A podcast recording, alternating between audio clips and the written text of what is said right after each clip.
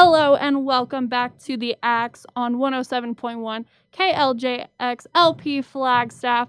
I'm one of your co-hosts, Kristen Chancellor, and joining me, like always, is my co-host Brendan Martin. Brendan, how are you doing tonight? I am good. We can finally be in the booth as normal. Yeah, it's great. We're back in. We're back recording. Uh, joining us tonight is Dallas. Dallas, how are you tonight? I'm doing great. Thank you for having me. Of course. Jumping right in, we are going to take a look at NAU fo- football and their upcoming game against Southern Utah this weekend. This is our rivalry game and our homecoming game for the season. Brendan, what do you expect from the team?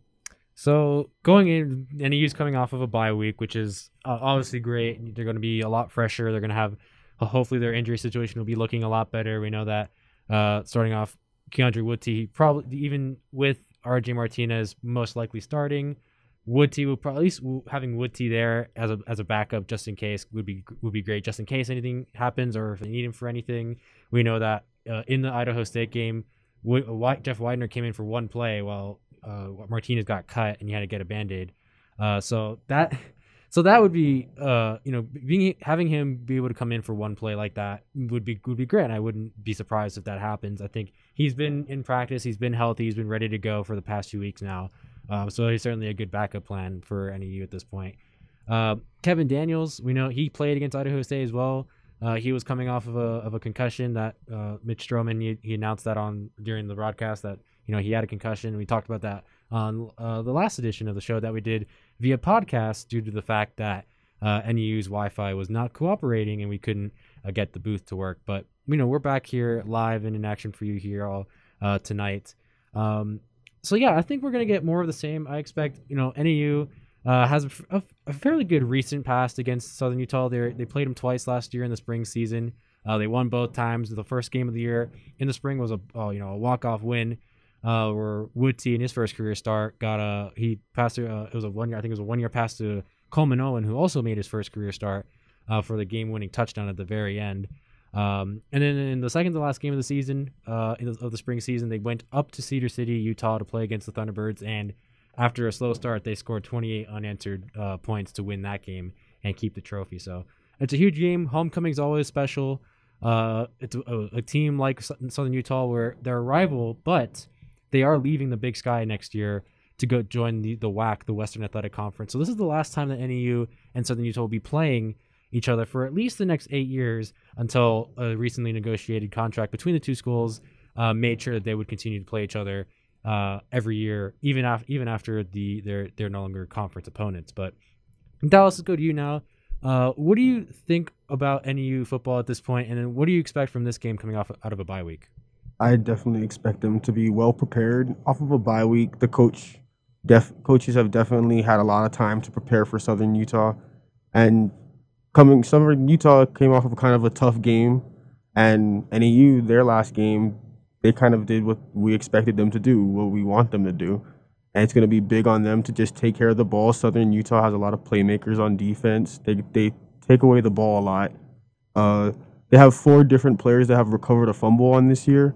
So Southern Utah is very takeaway hungry, so it's going to be big to just protect the ball.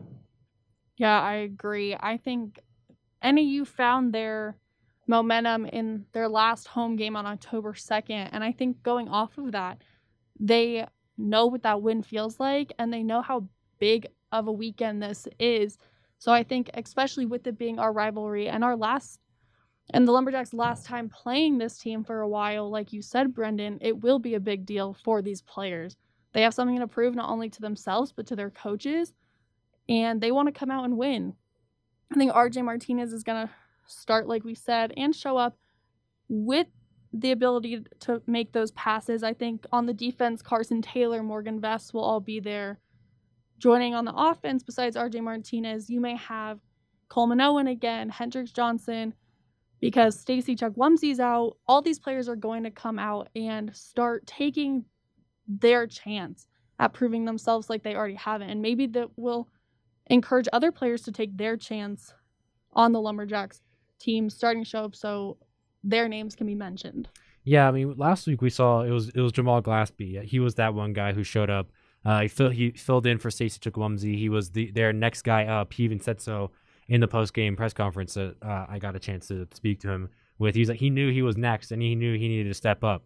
Uh, you know, he's a, he's a transfer from Fresno State. Uh, so he has, you know, that experience, but it was his first time. This is his first season with the new team in here at NAU. Uh, so he certainly showed up. So yeah, I think we'll, we'll expect to see a lot of him. I think he and RJ have certainly built up this brand new connection uh, that we haven't seen before. But uh, the reason why I, th- I, say NAU should be favored in this one, looking at Southern Utah and their season so far, they're currently one in five overall. That includes zero and three against the big uh, the Big Sky Conference. They started off their season with a loss to San Jose State. Then they lost to ASU. Uh, they got their only win of the season against uh, Tarleton State.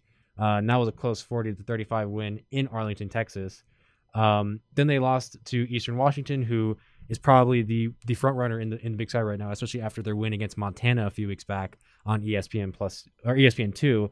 Uh, and then they just lost to Sacramento State uh, just this past Saturday. And Sacramento State's also a really underrated team in the Big Sky, so it's a tough schedule for them. But I think with how how much they struggled and really where this team's going, I would consider their their move to the WAC. I think it's a step down for them. I think they realize that, you know, I think they realized that the Big Sky just wasn't a big a good fit for them, uh, at least in football. I mean, other sports.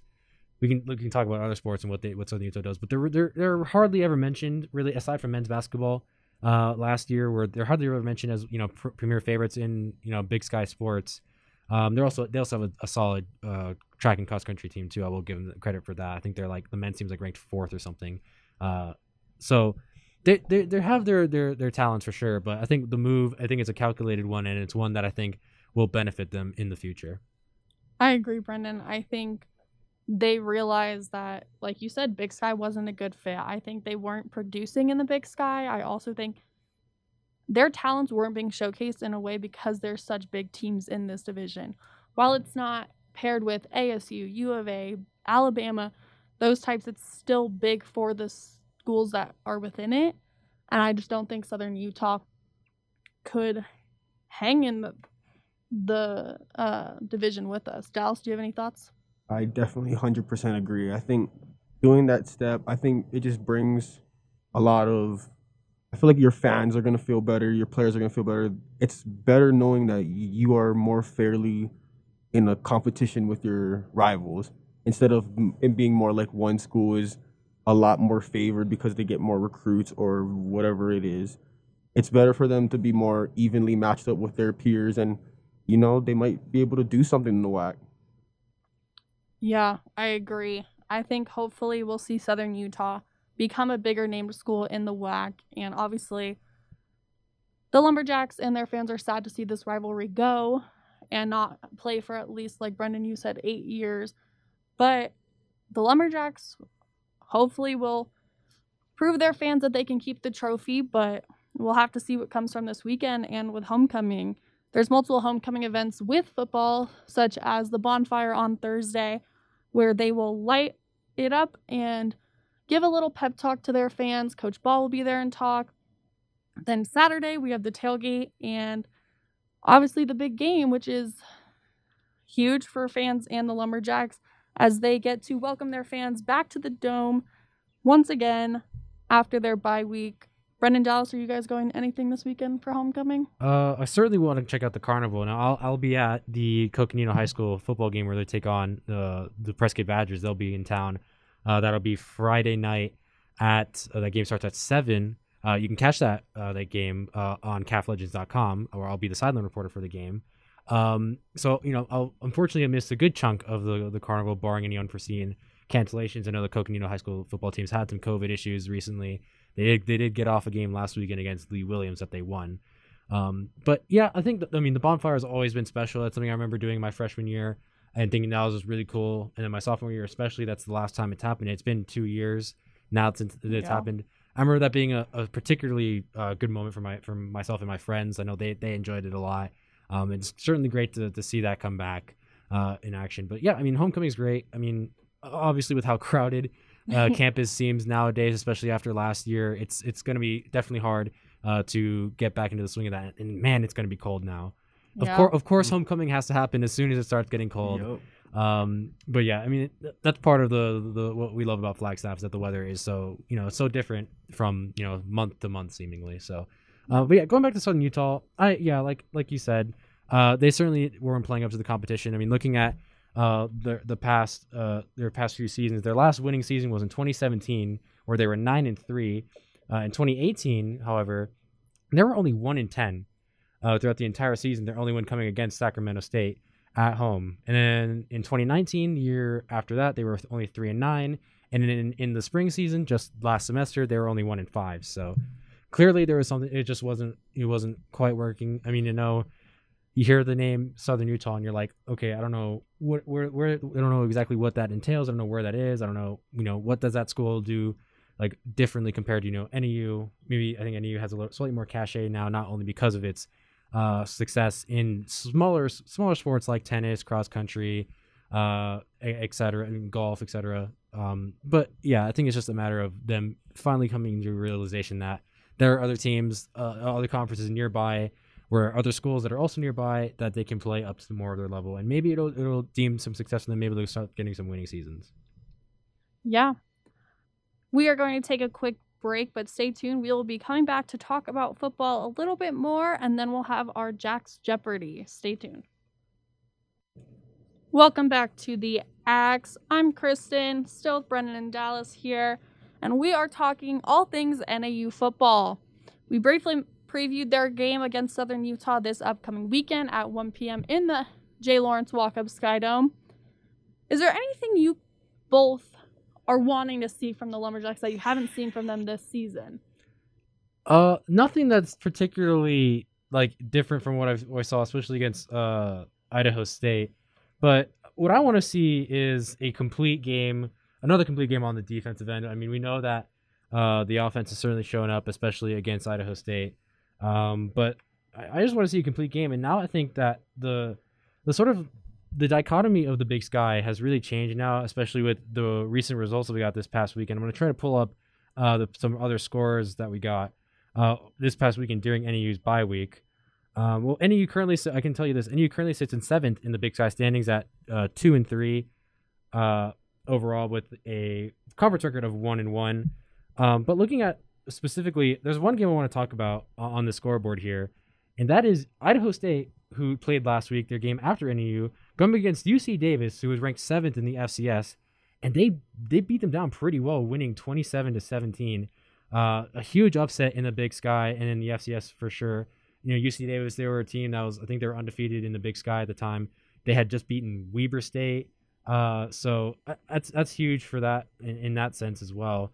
Um, so yeah, I think with how how um, fluid fluid the Big Sky is at this point, I think that is certainly leaves the door open for NAU to make a huge run and possibly, if if if the cards you know fall in the right way and they fall on the right side, they can make a run at uh, at an FCS playoff bid.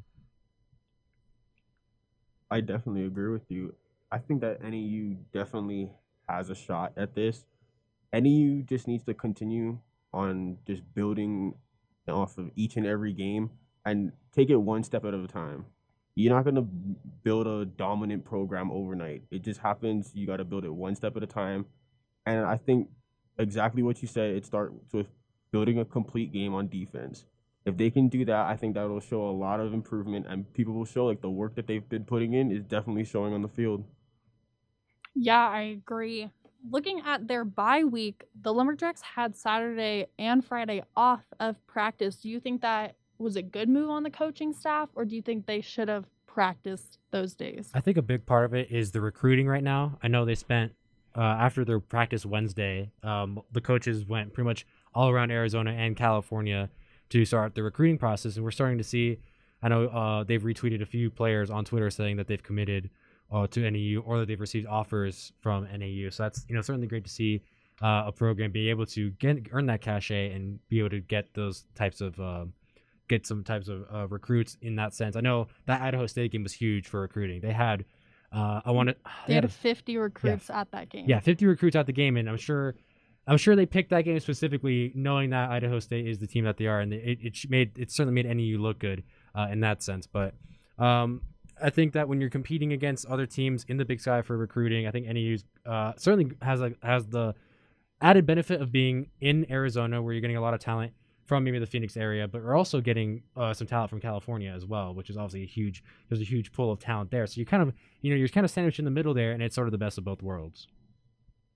Hundred percent agree. I think, I think it's been known that Arizona is honestly one of the best recruiting places, especially being out here. Especially you have ASU out here, you have U of A now. NAU's coming up, and NAU's put in a lot of games where, especially this past Idaho State game, where it looks like NAU's putting in the work and the team is coming up. So I feel like a lot of recruits, especially in regional areas that aren't necessarily in Flagstaff, they're hearing of Northern Arizona a lot more than they probably used to have.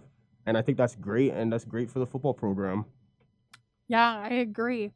Like we said, check out this game Saturday at 1 p.m. against Southern Utah. It'll be on ESPN or Lumberjack Radio Network, or just come out to the Skydome and check it out. Next, we are going to do Jack's Jeopardy, our new segment where we ask our guests and each other now a few questions about NAU athletics. Brendan, starting us off, do you want to go? Uh, I guess I will. Maybe I do. Maybe I don't. Um, so this is a question that. So what we do on the show, obviously, Jack's Jeopardy. We give you the uh, trivia on NAU sports specifically. Uh, we Chris and I each have two questions. We'll alternate. I have my first question, and it'll be, fittingly enough, about football. So to the both of you, dating back to 2009, what is NAU football's series record against Southern Utah?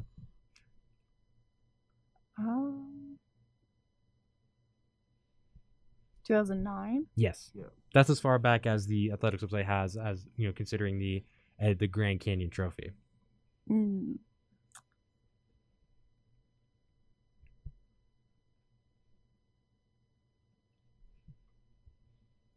Dallas, do you want to guess first?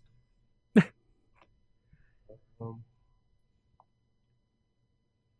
so if it was 2009 in total, it'd be like 12 games. Is it 12, 13?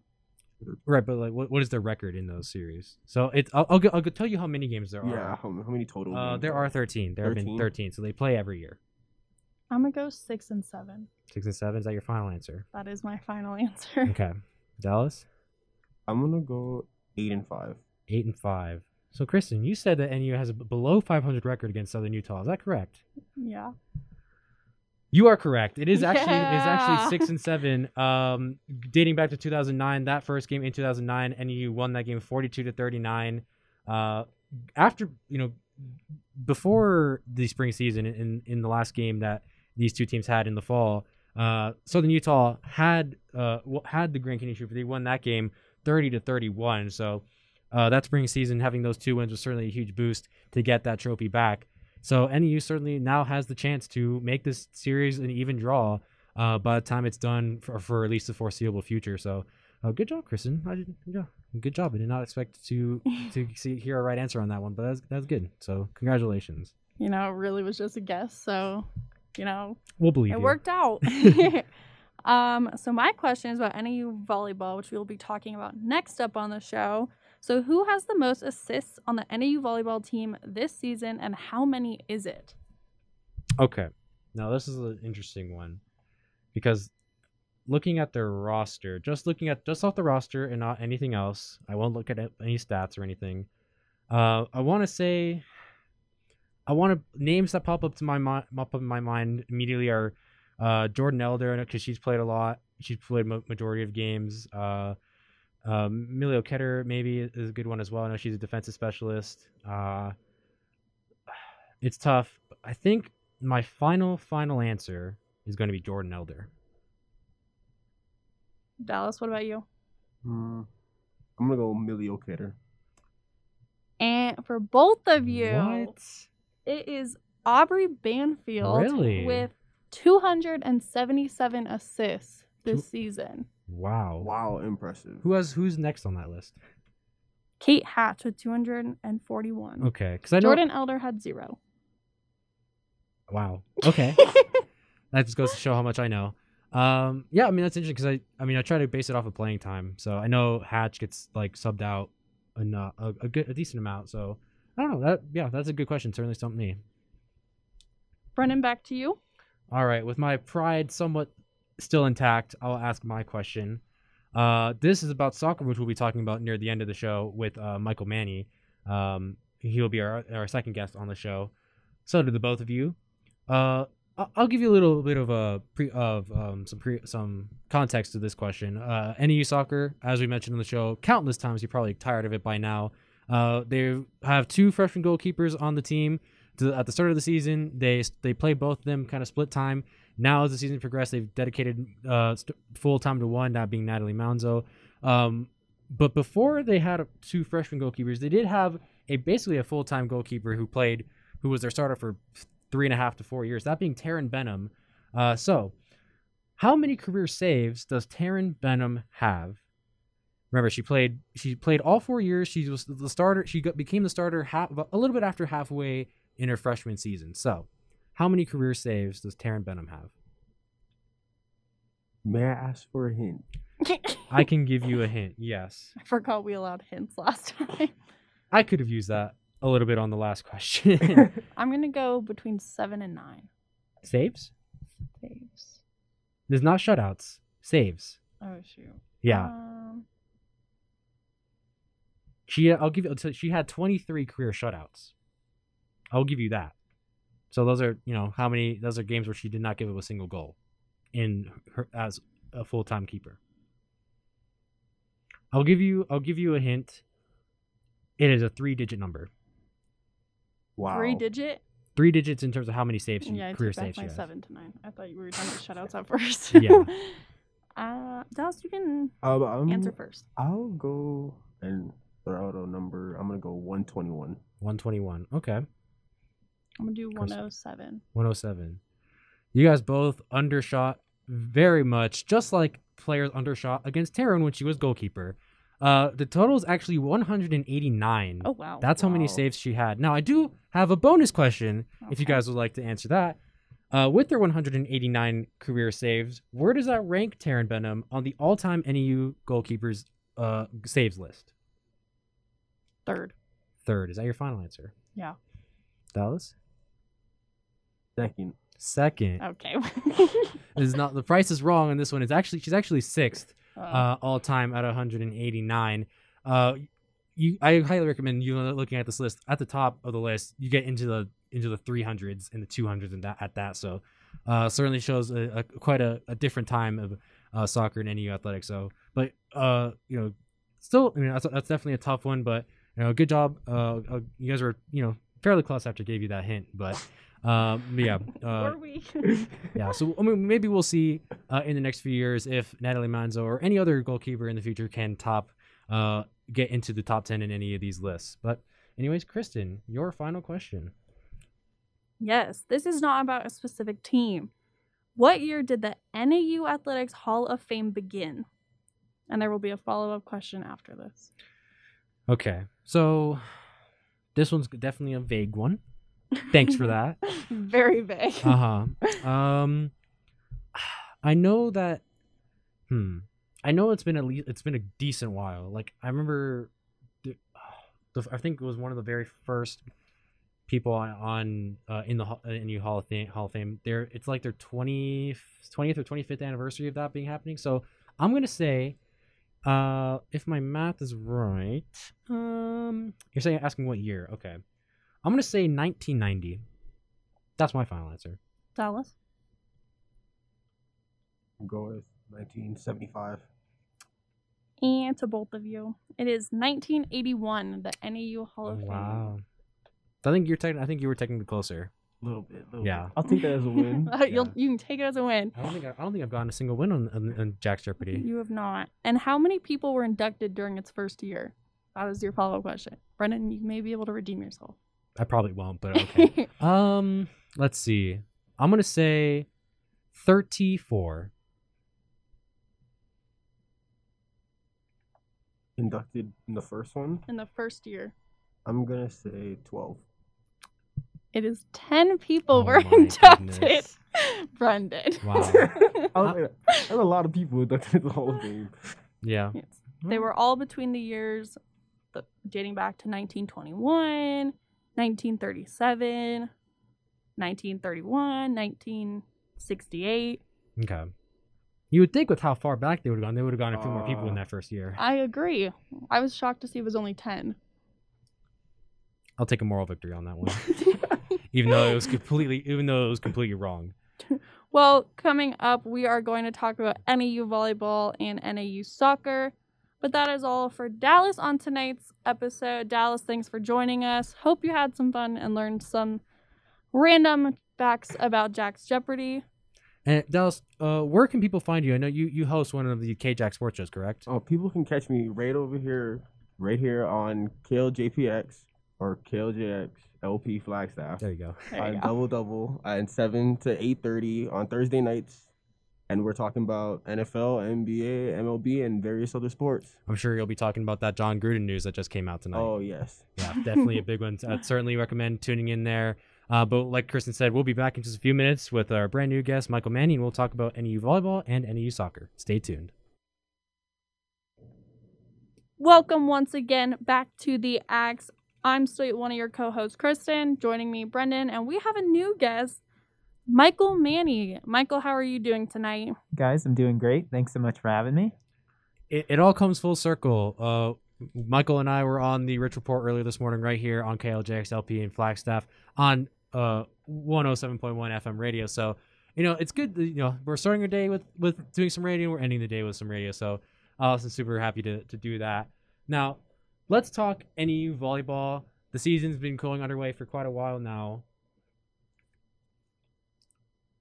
But but before we do that, we're gonna do we're gonna ask i thought it'd be fun we thought it'd be fun that if we talked about jack jeopardy with michael. Michael uh, you listened into a, part of our our uh, the end of the last segment. So um, with that being said we're gonna ask you the same question and see how you stack up against dallas who did pretty well. He did pretty well for how tough the questions were. So uh, i will start off with my first question that i asked dallas. Uh, dating back to 2009 what is NAU football's series record against Southern Utah, who they play next week or this week? Uh, let's see. That's a good question.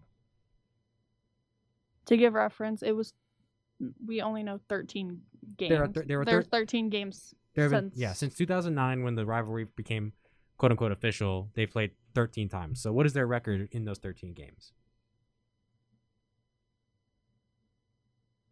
Six and seven. Wow. Ding ding ding ding ding. What? Are you sure you didn't listen in on No, that that part? was a that was a complete Yeah, guess. nice. Michael and I both got it. Mm, nice, nicely done. Good job. Good job. All right, Kristen. So looking at NAU volleyball, which we'll get to talk about soon, who has the most assists on the NAU volleyball team this season, and how many is it? For reference, I an- I I answered this with a player, and apparently she had zero. So Yeah. Brendan lost this, so by a lot. Um. hmm.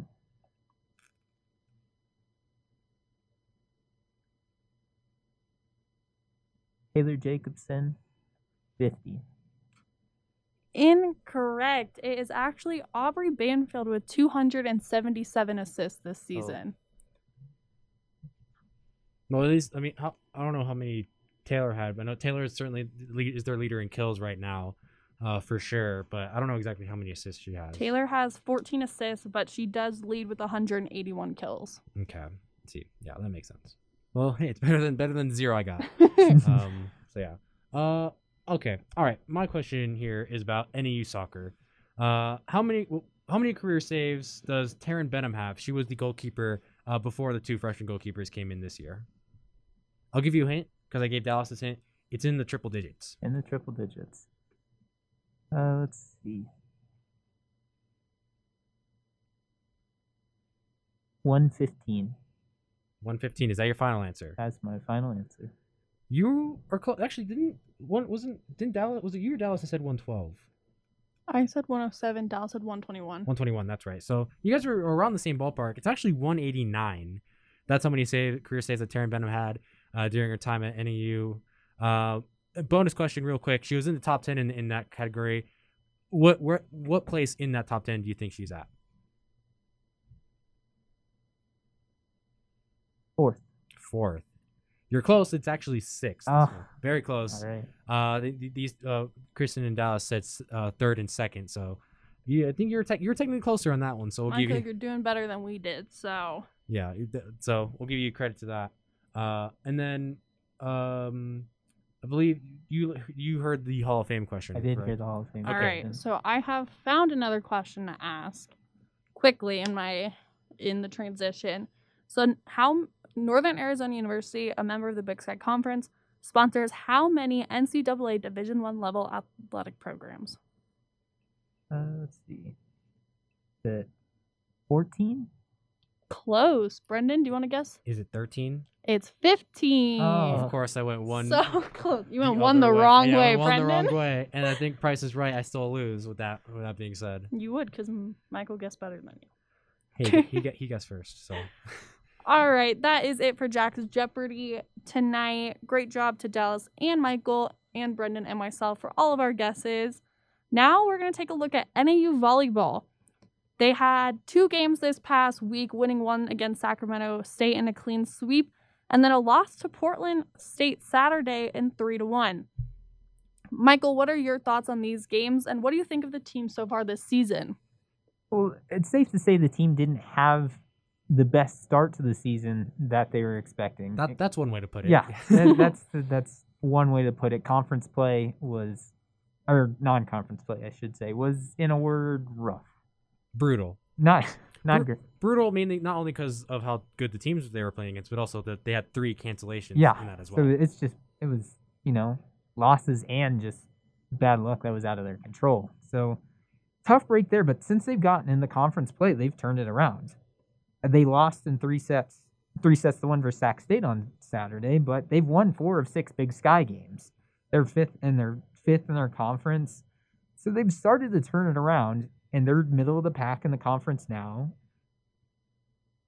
So they have they've turned it around in conference play where they could still make some noise in the tournament, which they've turned it around to the point where I think they'll get in. What they do when they get there, who knows? We'll see. But they've been able to turn it around to the point in conference play where they've able been able to salvage their season. Yeah, I agree. I think that even with how tough non-conference was, I don't think there was a question that this team was going to make the Big Sky tournament.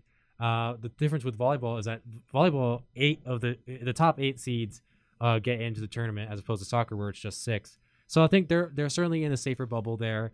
Um, I think that there's still plenty of time left in this season to where they can sort of make up that ground that they missed out uh, in non-conference play if it ever comes to a tiebreaker with one of these teams.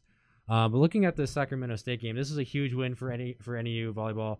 Uh, not only because it was a road win, it was the first time NAU has won a, a road game in Sacramento State in the Nest in I believe about ten years. So the Nest in Sacramento State has historically been one of the tougher places to play, uh, and, that has been no different for NAU. So the fact that NAU was able to get in there and take a straight set sweep uh, was certainly impressive, considering also uh, that um, none of the NAU NAU Lumberjacks in the Sacramento State game had double digit kills. Their highest killer was Taylor Jacobson, no shocker there, but she only had nine kills and seven attack errors uh, with that as well. Uh, uh, Morgan Gatmeyer followed that up with eight. And you only had 37 kills in this game compared to 30 of Sacramento State. So looking at that, it you wouldn't expect this to be a sweep. Uh, but I think errors on, on the Hornet side really, really killed this game for them. I think another thing to mention about the Sacramento State, uh, prior to that night, NAU had not defeated Sacramento State in the nest since a five set win in 2011. So this was a big win for the Lumberjacks. I think, like you said, it was interesting to see the numbers out of this game and the statistics because the numbers weren't high. Taylor Jacobson is a player who is known to put up double digits in kills, and with only nine, it was quite surprising. Looking at the numbers, though, they were pretty close on both teams. Sac State had 19 errors, NAU had 14. Attempts 110 on Sac State, 105 to NAU. NAU had more kills at 37 compared to Sac State's 30. But with the numbers so close, you would have expected this game to be closer. And in all three sets, they were pretty close as well. The first set, NAU took it 25 to 20. Second, 26 to 24, barely taking it in the second set and the third 25 to 15. While NAU showed up and took the clean sweep, they didn't really show up on the court. I feel like there were a lot of errors that could have been fixed on their part, and I think that carried over to their game against Portland State, losing to the three three and one set loss. They did have Taylor Jacobson and Morgan Gatmeyer in the Portland State game take 14 kills each, but obviously it wasn't enough. So, did the lower numbers in a clean sweep mean that Sac State just was not as tough a competitor, or what does that look like? I, think real quickly, I, I think it shows that you know I think NAU, uh, it was the, it was their final match of a four match road trip that started last week. So obviously, uh, a, a factor could be fatigue. They had just played a game only a few days prior to that. Um, so with that being said, I think they still kind of underestimated Portland State. Portland State has a has a good amount of uh, of strong killers with uh with Michaela Lewis and uh, Parker Webb as well, who are among the top six uh, in kills among the Big Sky. Um, uh, uh but looking at what how how that game played out because I covered that game for the Lumberjack. You can catch that game recap on jackcentral.org. Um, it was one of those weird games where there were a lot of weird calls of out of position calls that were called on on the Portland State Vikings and they, they caught NAU uh, at the end as well.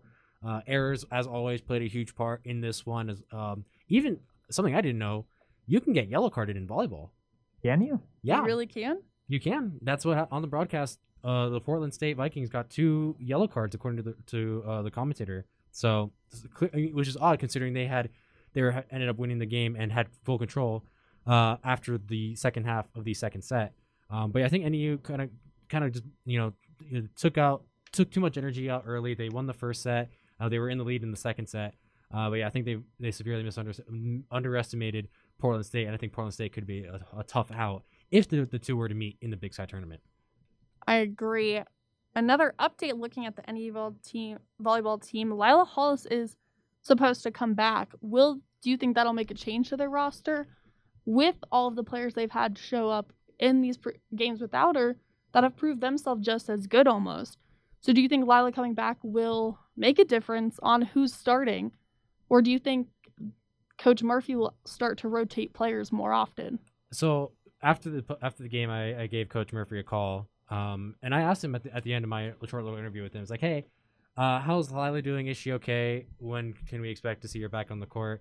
Uh, uh, after the Southern Utah game, about was it would have been 13 days ago now. He he gave me the answer of they're hoping for two weeks, and now tomorrow we would have marked that two week run. So. Mm-hmm this week uh, is the is around where the timetable would be where she would be, she, she would be able to return. She remember she's been out with a non-COVID related illness. That's the you know official uh, statement from NAU Athletics and, and all that. Um, so I, I asked Coach Murphy and I asked him like, hey, when do we expect we can we expect to see her? And they and he said that hopefully by this weekend um, we'll see her. So NAU volleyball they have a game on Thursday uh, against Idaho State here at, in Flagstaff at the Rolle Activity Center. Uh, so maybe we'll be able to see her there.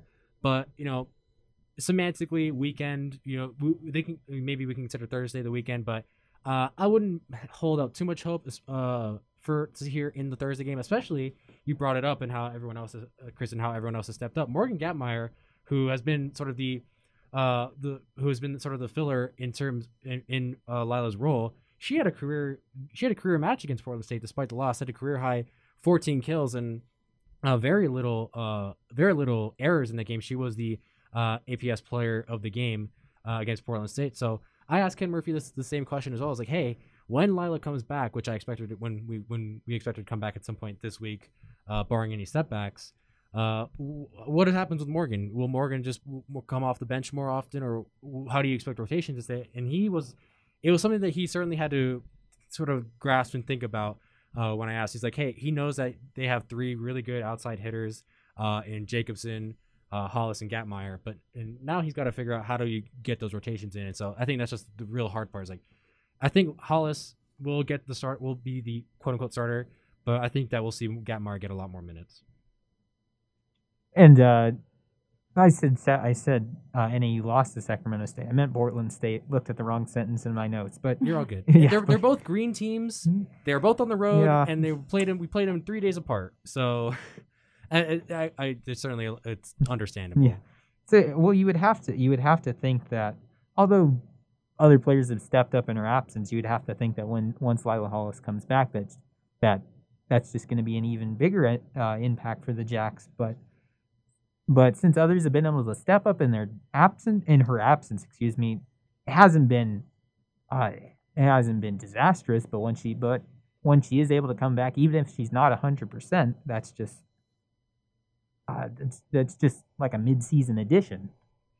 Yeah, definitely. She was having a, a career sophomore year uh, before she she she uh, she exited uh, with the, that in or that illness. Excuse me. Um, so we'll have to wait and see. Uh, like I said, any play any volleyball plays Idaho State uh, on Thursday. That should be. I mean, looking at standings, uh, NAU is going to be favored in that one. But then they got probably one of the, their biggest games of the year. That being on Saturday uh, against the undefe- the conference undefeated Weber State Wildcats, the defending Big Sky champions, who will also be the hosts of the Big Sky tournament uh, come mid November. Uh, so uh, NAU was the only team to beat Weber State in the regular season last semester. Uh, in the spring season, of course, so it'll we'll certainly have to wait and see. But it, you know, if NAU is able to at least be competitive in that game, I think we can expect to see some great things at the end of the season.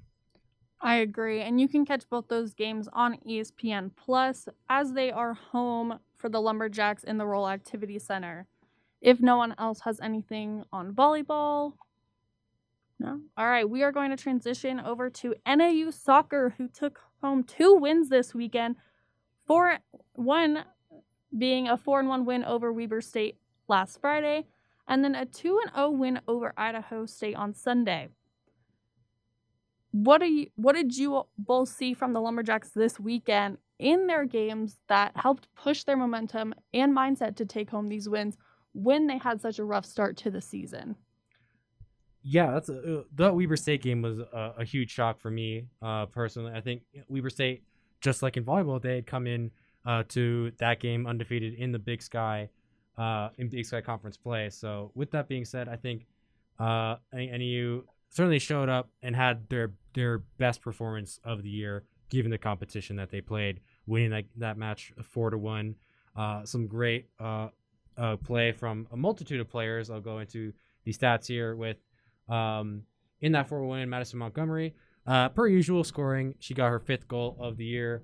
Uh, Mikhail Johnson got her first career goal uh, with the with the Lumberjacks. So congratulations to her and Sam Larberg who had an extraordinary weekend starting off with this game uh, against Weber State. She got goals three and four within the span of, I believe, a minute and a half of each other. So, uh, a dominant performance overall for the Lumberjacks and it certainly helped them in the, in the standings. Yeah, tremendous weekend from uh, Sam Larberg. Two goals and an assist in the Weber State game, and had a goal in the Idaho State game. She has been a big part of this uh, now winning streak that they're on. And something interesting to think about is with as with as tough as the as this season has been for soccer, their last three opponents, uh, Big Sky opponents, Southern Utah, Sac State, and Portland State, they have a combined conference record of two ten and 3. They have a wow. they have a good shot of winning all three of those. Mm-hmm. Uh, because those are all bottom in the Big Sky. They're uh, the battle for fourth right now. They and Eastern Washington each have nine points in the conference standings. So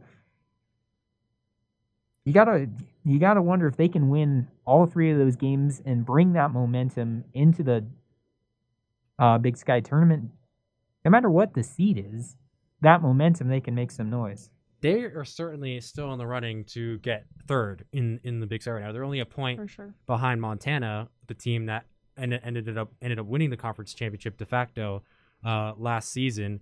Uh, they're only a point behind them. Montana, I mean, Montana has has some had some great goal, goalkeeping uh, they ha- I think their game against Northern Colorado, I think that's the first time they gave up a goal, and I want to say three or four games. So uh, they're certainly no, no, no slouch uh, this season. But looking at yeah, like you said, their schedule it, it, it was going to peter out, right? They, their first three games in conference play were against the three teams that just so happened to make the conference tournament last year in Montana, Northern Colorado, and Idaho, both all those being losses. And then they, they turned it around against Eastern Washington, get a, a, a one a, a greedy one nothing win in that one that was much needed. And then here having a, a perfect 2 0 weekend at home uh, certainly uh, has up to expectations. Uh, like I said in the volleyball segment, only six teams make the Big Sky tournament in soccer, and NAU currently sits in fifth.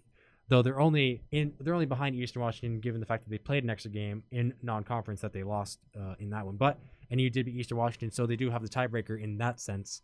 Um, so I think they, soccer surprised a lot of people. I think that the energy is certainly ticked up. Uh, their uh, their schedule going forward is certainly favorable for them, as you know, you know, it certainly was unbalanced uh, at the start, but it's certainly going to, you know, find its way to work uh, come to the end. But yeah, there's only three games left, uh, with their next one being uh, a week in a week from now, basically uh, at home against uh, Southern Utah for what is essentially their senior day game. Yeah, it is the Lumberjacks' last home game. The Lumberjacks are on a three game win streak right now. So I think fans are hoping that they can continue it for their last home game and show the fans that sat through their multiple loss, multiple loss during the beginning of the season that they have proven themselves. And the dynamic on the team, you can tell when they're on the field, when they're on the sideline, their entire mindset has just changed almost. They, it looks like they just completely reset, took a hard look at their gameplay, and are now on to something almost. They, like I said, are on this win streak and they are becoming a huge opponent in the Big Sky bracket almost.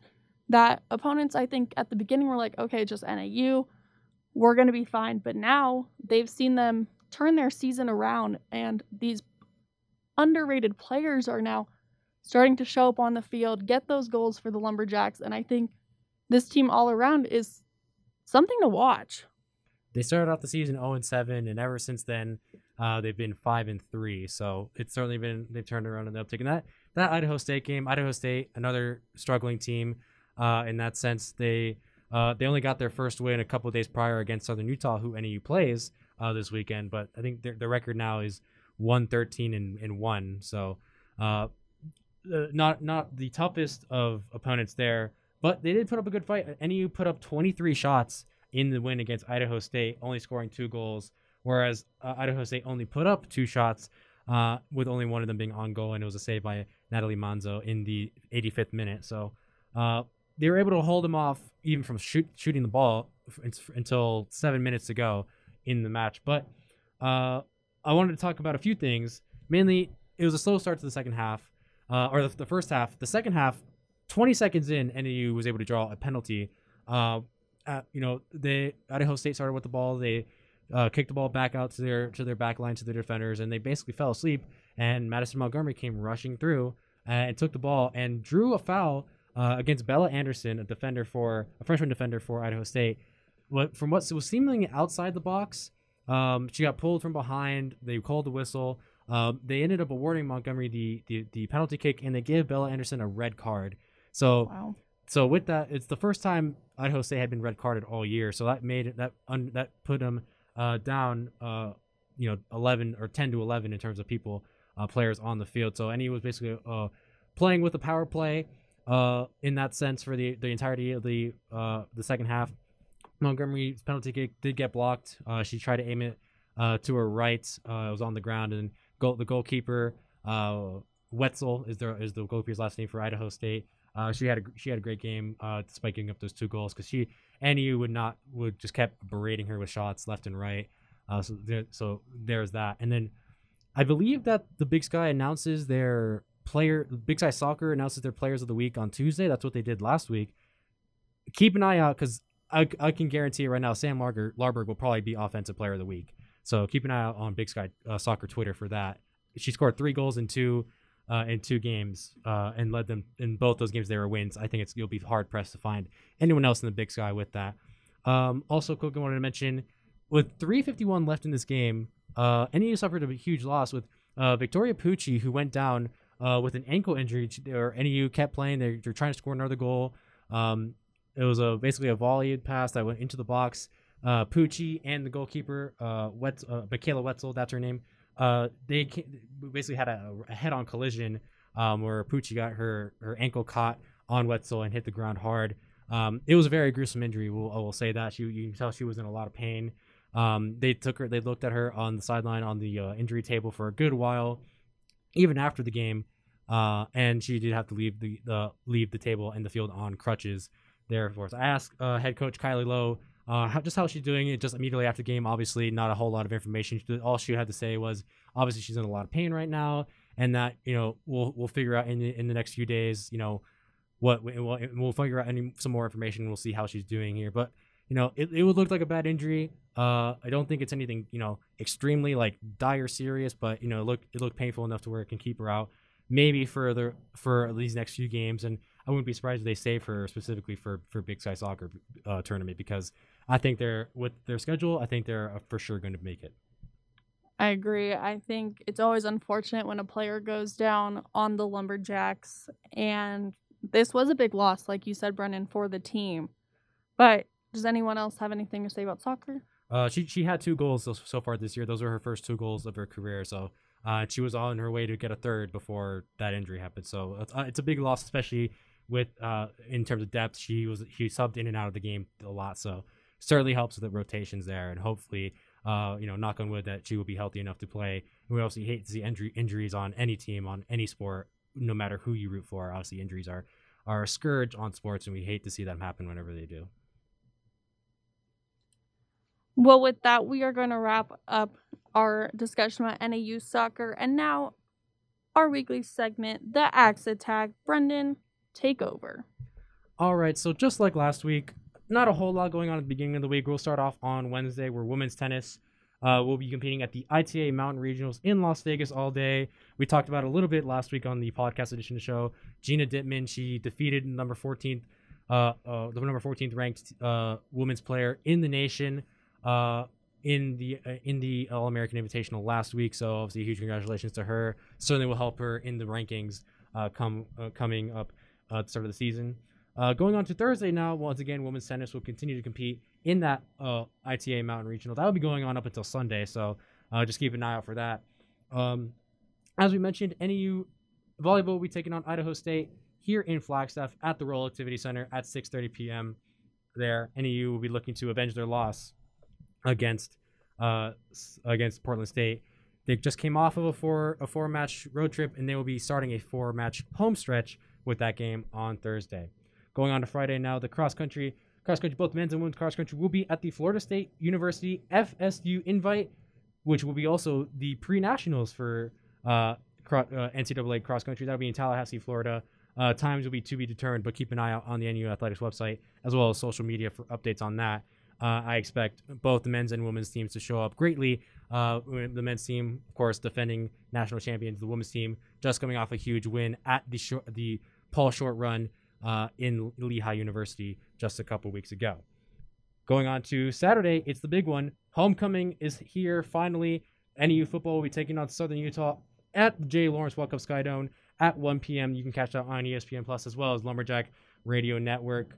Uh, women's swim will actually be competing as well. They'll have a, a, they'll have a meet against Arizona Christian as well as Ottawa here in Flagstaff. That'll start at 1:30 a.m. Mountain Standard Time. It'll be great to see what they can do after they're coming off uh, of another championship, uh, another championship season, uh, just a semester ago in the spring. Um, another big one for homecoming. NAU volleyball will be taking on the under, the conference undefeated Weber State Wildcats in Flagstaff again, Rolle Activity Center. That game will be at 6 p.m. So pretty much right after uh, the football game. So if you want to swing right over there, once again ESPN Plus there. I expect to uh, see a good one. Could be a preview of what's to come uh, once we get to Big Sky tournament time. And then finally, we'll go to Sunday. We'll wrap it up here. Uh, that being another soccer game, it'll be well NAU Soccer's final home game. It'll be their third to last game of the season. They'll be taking on the Southern Utah Thunderbirds, who after their loss against Idaho State, they will be going. Uh, they have now fallen down to last in the Big Sky. So uh, could be a sleeper game for NAU. Obviously, uh, you know, no game is easy. NAU uh, has shown that they can they can beat uh, st- uh, strong opponents like Weber State, but they also have lost against opponents that they pr- were projected to win and projected to beat, such as GCU. So that'll be a good one to see. A good test of strength to see how NAU does there uh, in terms of that. Now, now, what do you guys think? Looking at all those games in uh, in the Axe Attack, is there a game that stands out to you the most this upcoming weekend?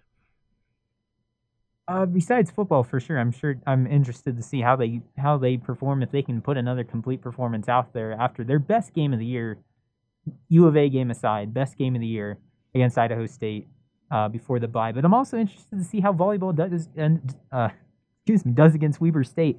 When Weber State came into Flagstaff last year, NAU ended their undefeated record. So I'm really interested to see how that match plays out again this year for sure.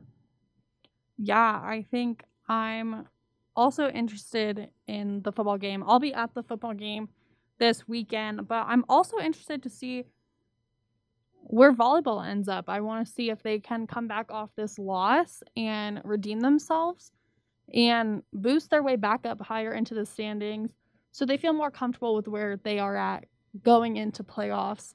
I think soccer, it's their last home game. I think it's going to be a big game for them as there are a few seniors on the team. Uh, Brendan, what about you? Are there any games you're looking forward to? Uh, obvious, uh, aside from the obvious football one, I mean, you guys mentioned uh, volleyball against Weber State. Obviously, that's a huge one against such a good team. I'm, I'm interested to see what NAU soccer does in that uh, final home game against Southern Utah.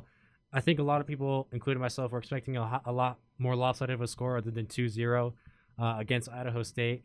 Uh, but now they get to play against a team that Idaho State beat for once for the first time uh, in their season. So it'll be interesting to see uh, what they do there, and of course it'll be interesting to see uh, how rotations work and whether or not Victoria uh, Victoria Pucci plays. And uh, I think we can all expect to see uh, Natalie Monzo play the full 90 minutes there. Agreed. Well, thank you, Michael, for joining us today on this week's edition of The Axe. It was great having you. Brendan, as always, great job. This has been The Axe. You can check us out every Monday, 7 to 8 p.m. on KLJX LP Flagstaff. Thanks for tuning in, and we hope to have you listening next week.